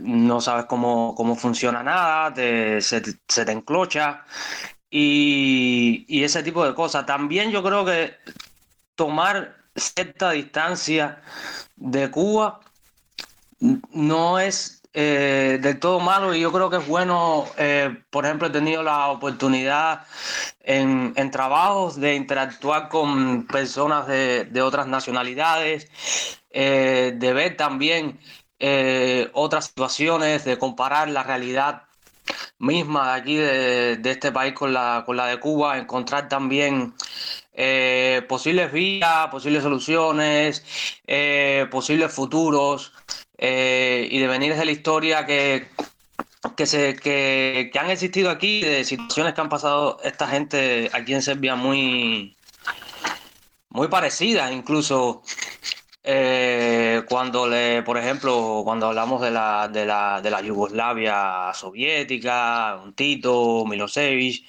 entonces ves como, como que hay un background a veces en la, en la mentalidad de la gente aquí muy, muy parecido, ¿no? Y entonces te, te, te da como otra visión y también lo que digo, interactuar con, personas de, Jordania, ver las situaciones que, escuchar lo que ellos han vivido, eh, gente de, Burundi. Eh, o sea, da también como otra, otra dimensión de, de, la, de la realidad cubana, otra manera, te da otra manera también de, de ver la, realidad cubana porque muchas veces nosotros da la sensación como que estamos eh, metidos eh, en, nosotros mismos y también te das cuenta de que coño el mundo es súper grande. Hay, hay otras dinámicas hay otra, hay otras soluciones a las cosas. Y como que yo creo que la, la, la sensación principal es esa, ¿no? Es la de volver a nacer eh, en un mundo inmenso, ver la, dimensión del mundo que, asusta, porque eh, básicamente también el tema de la insularidad es una cosa de la que uno está muy permeado. Y ver el mundo tan grande en toda la diversidad eh, asusta y sobre todo siendo un recién nacido, en mi caso de, de, de 26 años, ¿no? Es una, una cosa curiosa. ¿no? Remy, gracias. Eh, bueno, le paso la palabra a Saily. Gracias, Leo. ¿Se me escucha bien? Porque mis audífonos están teniendo sí, sí. problemas. Se te escucha bien. Qué bueno. Eh, yo lamentablemente, bueno, me quedé con el discurso de Catherine, no pude escucharlo todo porque tenía visita, pero mientras le dan hablaba primero, bueno, quiero saludarlos y qué bueno que, que nos reunamos por acá para tener estas conversaciones, estos temas siempre tan importantes y tan necesarios. Te agradezco a ti y a Encar por, por hacer estos espacios y bueno, a todos los participantes. Mientras hablaba Leduán, mientras hablaba eh, Carly, mientras hablaba Katherine, yo pensaba, ¿no? En el caso, o sea, en estas nuevas formas que está elaborando, que está llevando a cabo el régimen cubano para desterrar a las personas, para sacar a las personas que les son incómodas del país. Pensaba en mi caso y pensaba también en el caso de la familia de Andy García Lorenzo, Pedro López, Jonathan López Alonso, bueno, en su caso que se fue también Jenny y Jennifer, o sea, toda la familia por parte del esposo de Roxana, que también estuvieron muy pendientes y ayudando muchísimo, no solamente a Andy Durian García Lorenzo, preso político del 11 de julio, sino también a muchos de, los otros presos políticos del 11 de julio, de después y hasta de antes también. Y entonces eh, pensaba en esta manera en la que ellos se han perfeccionado, donde ya no es un te saco del país y luego no te dejo entrar, donde la arbitrariedad todavía es más visible porque es muy visible la arbitrariedad. Y por qué no dejar entrar, por qué no dejar entrar a Carla, por qué, no, por qué sacar del país directamente de una prisión a Jaime La Bastida a Catherine Bisquet, por qué sacar a las personas de la manera en la que se sacó a Esteban y de la, de la que se sacó a, Héctor. Eh, ¿Cómo, o sea, por qué no permitirle a Tameli Ramos, que no tiene antecedentes penales ni nada por el estilo, entrar a Cuba o a Mara Urquiola? Y como esos casos hay muchísimos también. Pero últimamente lo, lo, empezaron a hacer conmigo y lo hicieron, fue la misma técnica que utilizaron. Y básicamente sobre esto quería, quería comentarles, quería contar mi experiencia, que utilizaron con la familia de Andy García. ¿Cómo es que ellos, se ha dado la, la situación en Cuba, donde respiras y cometes una ilegalidad cualquiera y si no lo inventan, pueden perfectamente inventarlo, cómo es que a ellos y a mí nos crean procesos. O sea, nosotros salimos casi que en calidad de delincuentes, casi que escapando, como si fuera posible escapar de Cuba, como si Cuba no fuera una isla, como si, o sea, como si nosotros pudiéramos escondernos por una, a través de unas oficinas de migración y unas no sé cómo se llama eso, cuando sí, supongo que sean las oficinas de migración, que eh, controlan los, los aeropuertos cubanos como si no fueran parte también de ese organismo, organización macabra que es el, el Ministerio del Interior cubano, con sus agentes de la seguridad del Estado y todas estas cosas. Y entonces es como que crearte un proceso, crearte un proceso, eh, mi caso fue instigación a delinquir. Yo salgo precisamente con un, proceso abierto de instigación a delinquir. Y asimismo, pues salen también Pedro López y sale Jonathan López Alonso también. O sea, ellos salen con procesos abiertos que supuestamente uno sale escapando, pero eso ya te invalida. Bien de regresar a tu país o sabes que si regresas a tu país vas preso porque tú supuestamente escapaste de la justicia. Qué macabro, qué macabra la manera en la que lo hacen y qué macabra también la manera en la que ellos han perfeccionado estas técnicas para, para prohibirle a los ciudadanos que regresen a su patria. Es muy doloroso. Tal vez el que no lo ha experimentado, eh, yo todavía, yo lo que llevo aquí en Estados Unidos, yo creo que no lleva cinco meses ya ni sé, yo perdí la cuenta. Pero sí es muy doloroso, es muy doloroso saber que uno no tiene lugar, y hablar de esto también, que uno no tiene lugar al cual regresar, que, que uno, o sea, todo lo que dejó, en mi caso, que salí con una maleta donde no traía ni, ropa, hasta mi computadora la dejé en Cuba, que todo lo que dejo es algo que tú no vas a poder volver a ver hasta tanto esa dictadura siga en el poder tu perro, el que tenga, tus animales, tus amigos, tus vecinos, tu casa, casi que yo creo que es desgarrador. Y nada, sobre, sobre eso quería, quería mencionarlo por acá, Leo. Gracias por el espacio de nuevo. Gracias a ti, Saili. Bueno, si alguien más desea hacer una pregunta, alguna idea. Yo quería, yo quería decir algo, Leo, rápido. Eh, sí, te escuchamos, hablando de eso, eh, se me olvidó como cerrar lo que dije. Eh, están los casos de Ana Meli, creo que este de, de mi amigo Mara, de, de, Carla también, que no pueden entrar, pero bueno, los que, los que no se les ha negado todavía la entrada a Cuba o no tienen procesos, como el caso de Sailí, o sea, Em, porque yo quiero regresar en un momento y la seguridad de del Estado me hizo firmar un documento donde decía que yo no podía entrar más a la isla, pero primero, o sea, los que conocen un poco de leyes, porque yo estuve eh, em, averiguando, eso, eso no, no es legal. Y, y, y, o sea, cuál sería el punto de, las personas que quieren regresar. Porque yo me veo aquí en, España unos años, pero yo no me veo la vida entera. Yo necesito volver a mi, a, mi país. Eh, volver a ver a mi familia, ver a mis actores, volver a hacer teatro en Cuba, teatro independiente en Cuba, que es el centro de mi vida. Eh, ¿Qué punto, en qué, en qué punto están los más? Me gustaría saber, ¿no? O sea, con, la posibilidad de poder volver, aunque tengan que volver a salir, pero, pero, también es un derecho que no se le puede eh, em, regalar a ellos, ¿no?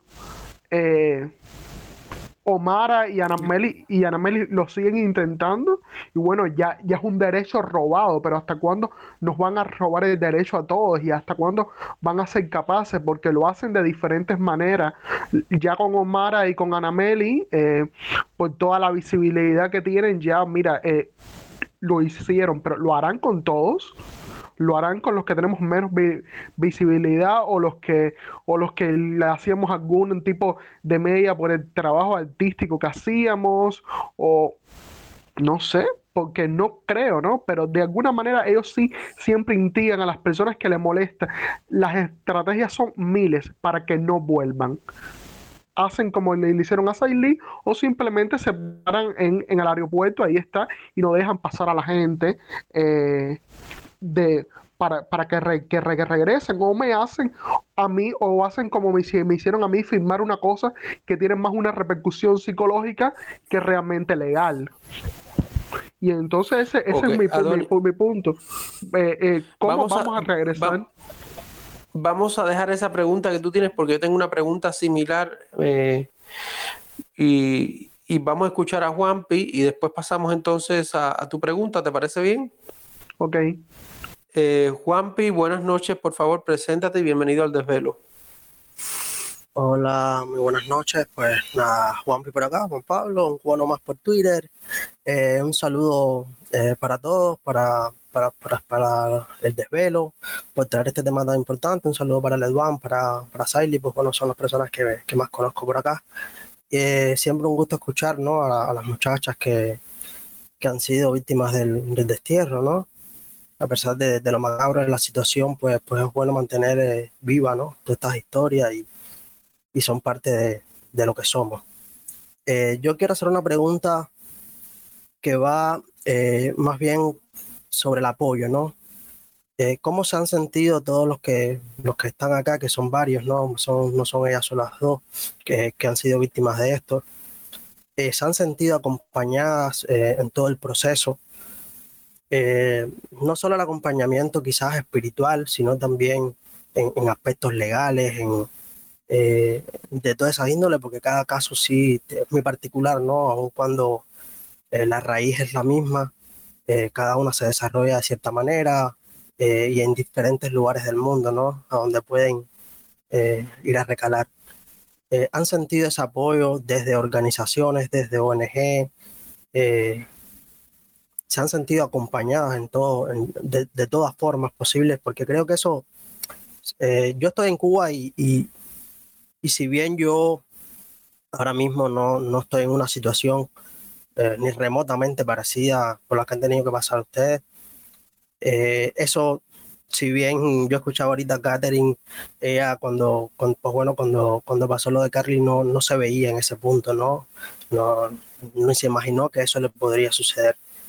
Pero yo escuchándolos a ustedes, ¿no? Eh, yo creo que eso es algo que todo el que está en Cuba y, y pues tiene, se siente, ¿no? Libre eh, o hace algo eh, en la disidencia, ¿no? Se siente disidente o, lleva a cabo.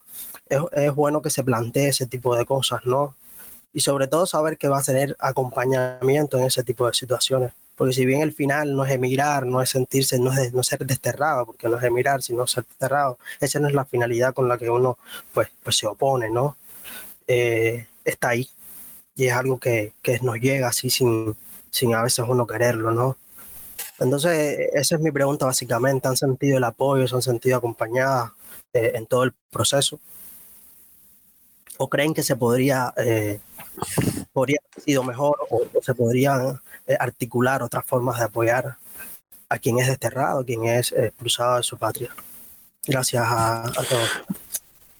Gracias, Juanpi. Bueno, yo entonces paso con la pregunta de Adonis, que yo también un poco le quería sumar que cómo podremos obligar desde, desde la sociedad civil al gobierno cubano a detener estos destierros, a detener estas formas de, eh, de exilio obligado de, ciudadanos.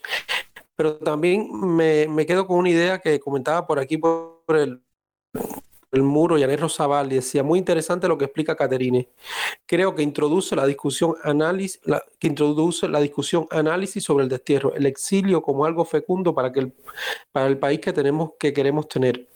Eh, yo también me quedo con, esa idea que, planteaba eh, Rosabal. Eh, entonces, nada, chicas, le paso la palabra sobre, la, sobre estas dos preguntas que, que hacía Juanpi y la que hacía Donis.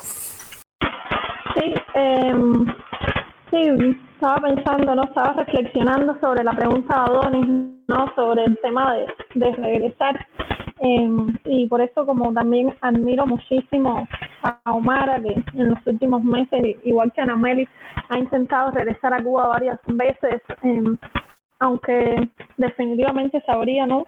cuál sería el resultado final. Yo personalmente me parece que comprar un tiquete nuevamente y, hacer ese intento que va a ser fallido significaría un, desgaste emocional que yo ya no toleraría y también pensando porque de una manera no como prioriz poniéndome en primer lugar poniendo a mi familia en primer lugar no eh, porque hay una vida también ya fuera de Cuba. Eh, por supuesto que yo quiero vivir y, y morirme en Cuba, eh, más específicamente en Cienfuegos, pero siendo como práctica, esa no es una posibilidad ahora, ¿no? Eh, en este momento yo, yo no tengo país al que regresar, aunque ese, aunque eso suene como muy pesimista, ¿no? Eh, y quiero, o sea, por supuesto que quiero pensar y, y sí estoy muy consciente de eso, quiero pensar que, que sí lo vamos a construir, que en pequeños espacios como ya lo estamos construyendo, ya estamos construyendo este país eh, al que podamos regresar, pero ahora mismo eh, no es más, o sea, no, no está ahí, en términos prácticos no está ahí y yo no creo que tenga país ahora al que regresar. Ahora aquí eh, tengo a mano un libro de Néstor, Díaz de Villegas, que también eh, comparte lo de Cienfueguero con, con Catherine y conmigo y si me permiten leer como unas líneas de, de un libro, del último libro de Néstor que se llama ¿De dónde son los gusanos? Ya sabes, que así nos llama la dictadura eh, a, a las dos eh, opositoras y decía Néstor algo que puede sonar pesimista, pero creo que como que describe muy bien, ¿no? Eh, en el punto en el que estamos. Y dice Néstor que, o sea, el libro lo escribe en un regreso a Cuba después de décadas, ¿no? También de, de exilio forzado. Néstor fue preso político muy, muy joven. Eh, dice Néstor que los que me anunciaron que Cienfuegos estaba muy bien conservado, entre comillas, deben haber partido de una idea cubana de la conservación. Yo no pertenezco a esta ciudad y la ciudad ya no me pertenece. Soy un intruso, un meteco. Ni siquiera sé si es lícito volver a mirar lo que dejé atrás. Para medir la distancia que me separa de Cienfuegos, tendría que inventar una vara nueva y no hay medida que la abarque. ¿no? Eh, por supuesto no estoy todavía ahí, ¿no? Como en ese lugar donde está Néstor, que ya lo dividen muchas décadas fuera de Cuba, pero sí sé que en este momento, eh, o sea, como que estoy muy, soy más útil fuera de Cuba, somos más, o sea, la comunidad cubana que está afuera es muy útil y, va a contribuir muchísimo y está contribuyendo muchísimo eh, a ensayar eh, la Cuba que queremos, ¿no? Entonces, pues sí, para mí, o sea, admiro muchísimo, como decía, eh, esos intentos por regresar de Omara, de Anamel, pero yo eh, ahora mismo no lo volvería a intentar. Por supuesto, si en el futuro hubiese eh, una iniciativa colectiva, pues seguramente me, me sumaría, pero en este momento creo que o sea que nuestro papel fuera es como muy importante y que también va a contribuir ¿no? a que en un futuro eh, que yo espero que, que, cada vez está más cerca eh, podamos regresar.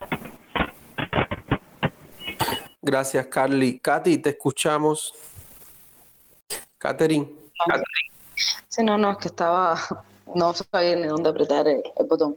Eh, bueno, eh, me voy a referir a, esta pregunta que ha hecho eh, Juanpi eh, sobre eh, las organizaciones ONG que, bueno, están diseñadas supuestamente para defender, para apoyar a, a, las personas en riesgo.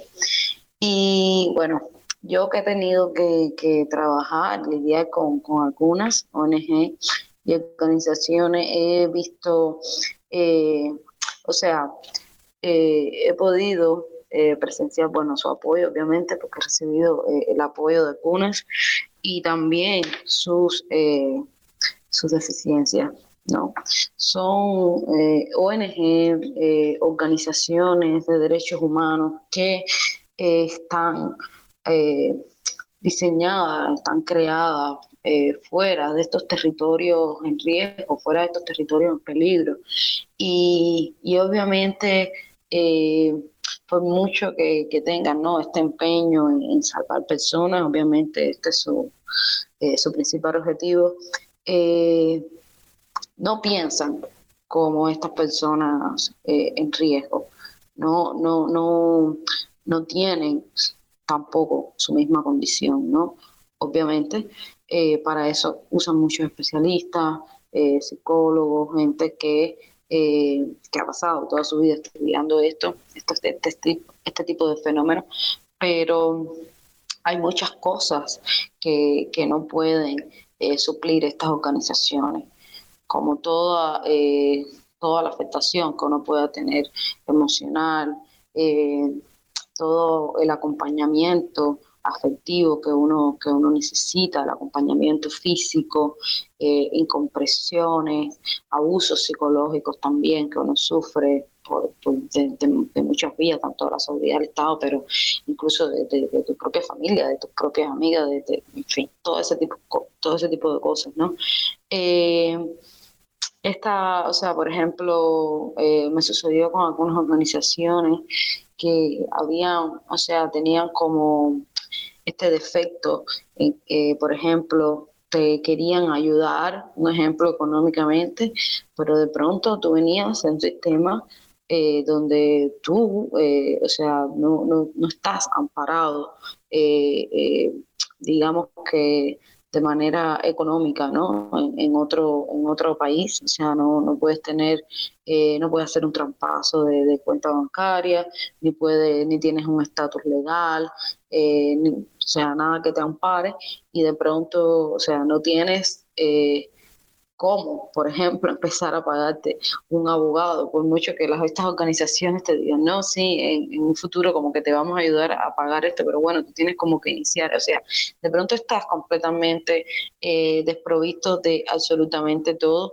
y son organizaciones que están hechas para acompañarte, que, que, que te pueden apoyar, pero uno sale básicamente eh, en cuero, ¿no? En cuero en todos los sentidos. Entonces, estas organizaciones no te salvan la vida del todo, no te, no te resuelven eh, tu situación eh, legal, ni tu situación económica, ni mucho menos. Son cosas que te alivian algo, ¿no?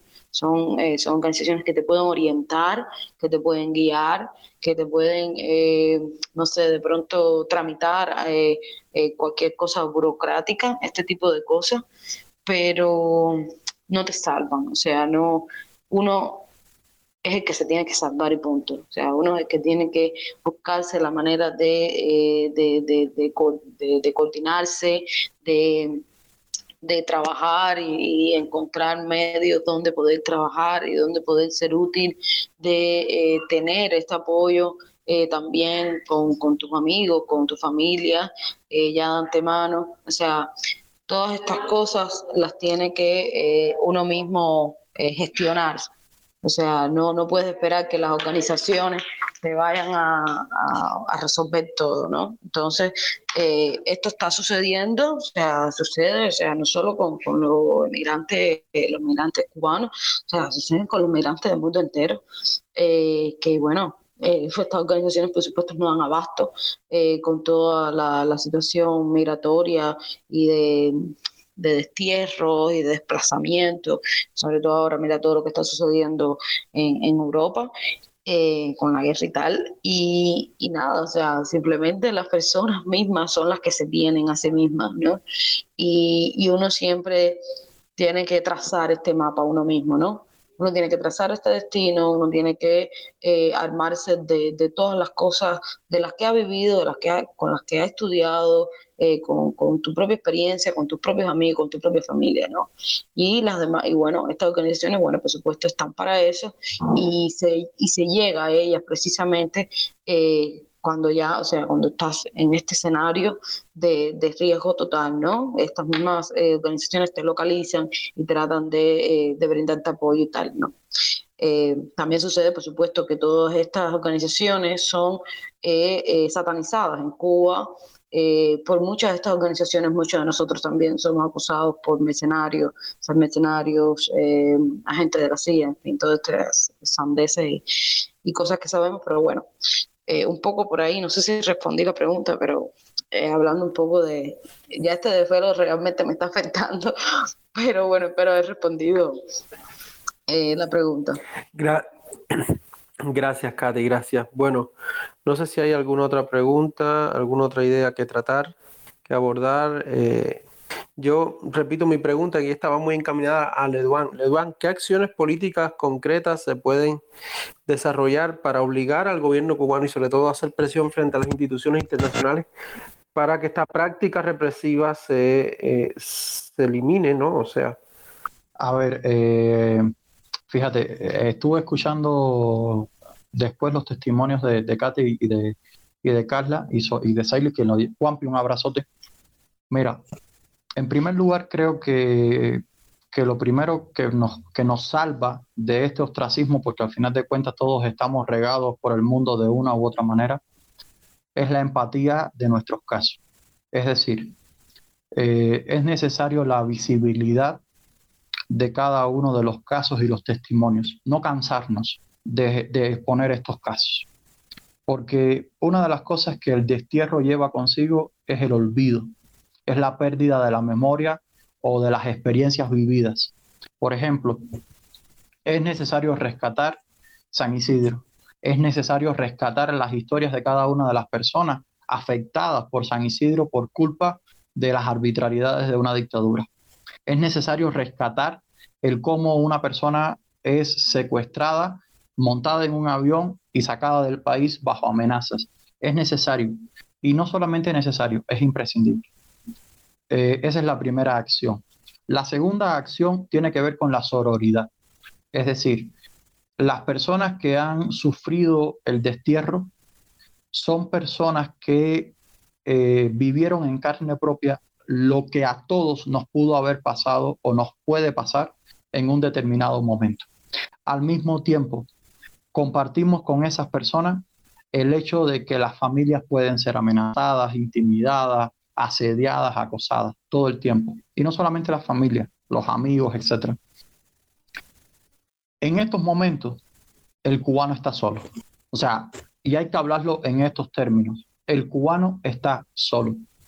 Si se quiere hacer un cambio en Cuba, no nos queda otra fuerza que la articulación. Los gobiernos no nos miran a ver. De hecho, ahí vemos una y otra vez las muestras que hay hacia el gobierno cubano para que éste siga sobreviviendo, pero no la crítica permanente a las violaciones de derechos humanos que se están cometiendo. Por lo tanto, el cubano está solo. Nos tenemos a nosotros mismos y si no nos cuidamos nosotros mismos, sencillamente cada día va a ser más difícil.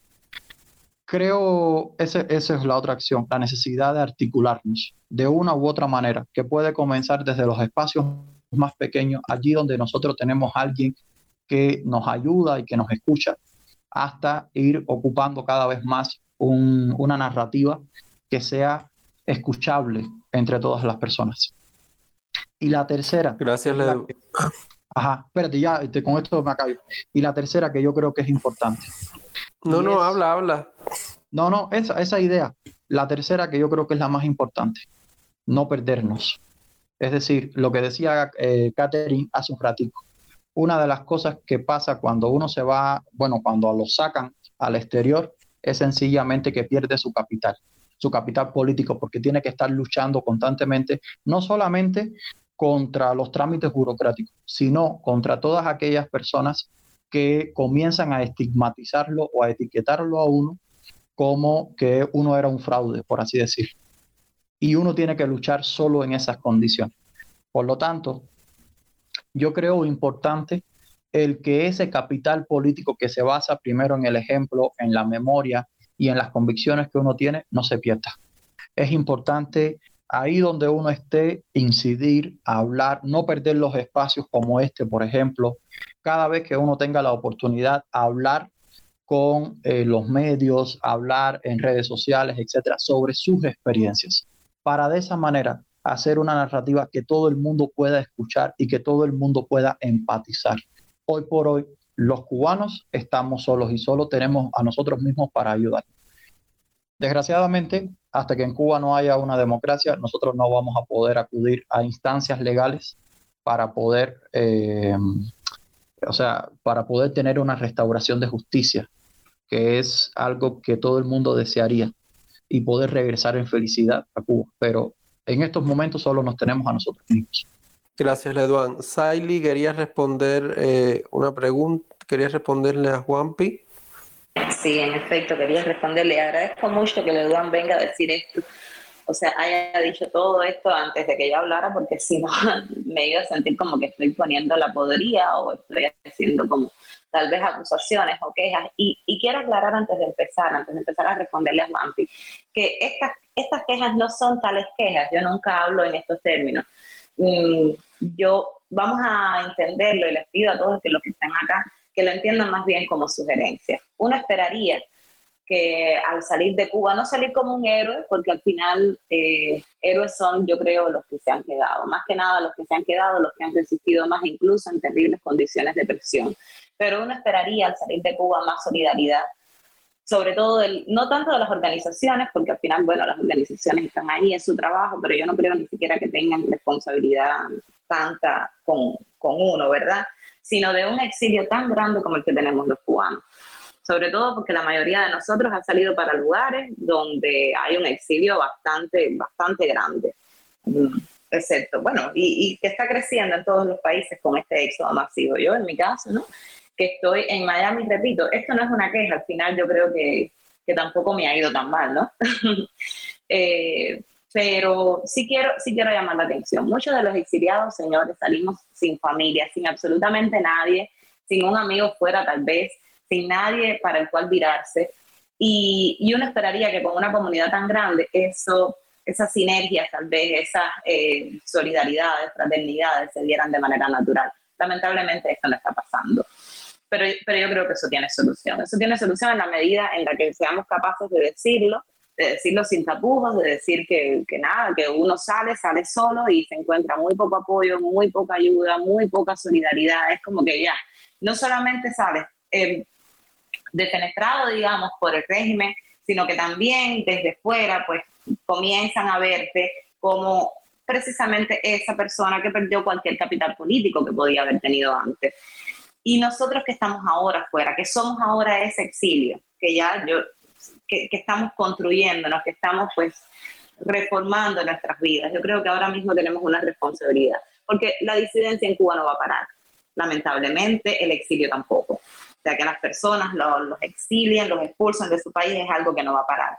Y creo que en las manos de estos que estamos saliendo ahora, de estos que estamos viendo, por supuesto, con los que han ido antes que también quieran hacerlo, sería, sería muy bueno, ¿no? Eh, está que las personas que, en el futuro van a, a, pasar por estas situaciones, ojalá y no nadie más tuviera que hacerlo, pues encuentren una situación diferente al tener que salir de Cuba. Yo hago la historia, por ejemplo, mi amigo José Carlos Melo, que también fue parte de Amarillo y Medio, José Carlos Melo también sale de Cuba huyendo de la represión del régimen cubano. Él estuvo, tuvo varias detenciones, salió el 11 de julio, sale. Y José Carlos Melo aquí en Estados Unidos tiene un accidente grandísimo, un accidente donde se fractura el fémur, o sea, se fractura el fémur en cinco pedazos, la cadera, la columna, la mandíbula, José Carlos Melo no tenía familia, no tenía nadie acá para quien virarse. Sí, algunos amigos de la familia que finalmente se ocuparon de él, pero no tenía nadie a veces ni que se quedara con él en el hospital, gracias a Dios. Eh, y esto no lo digo por, ay, soy la mejor amiga ni nada por el estilo, pero simplemente sí quiero poner en, contexto y quiero hablar de algunas de las cosas, algunas de las solidaridades que se pueden llevar y de lo que sería realmente fraterno con, con los cubanos que, que acaban de salir, ¿no?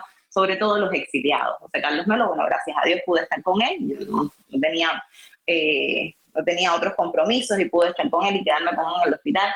Y, y, ustedes no se imaginan lo importante que es eso para una persona que acaba, que acaba de llegar. Como mismo, cuando yo llegué, la segunda persona que yo vi en, en, Estados Unidos fue José, que me dijo, ¿a dónde quieres ir? Y bueno, ya, entonces me, me, llevó al mar para mirar hacia dónde estaba Cuba. Y eso es muy importante, eso es muy necesario y eso yo creo que está faltando. Y está faltando en, en una medida que, vuelvo a utilizar la palabra, es doloroso, es muy doloroso. ¿Saili? Soy Saili y he terminado de hablar. ah.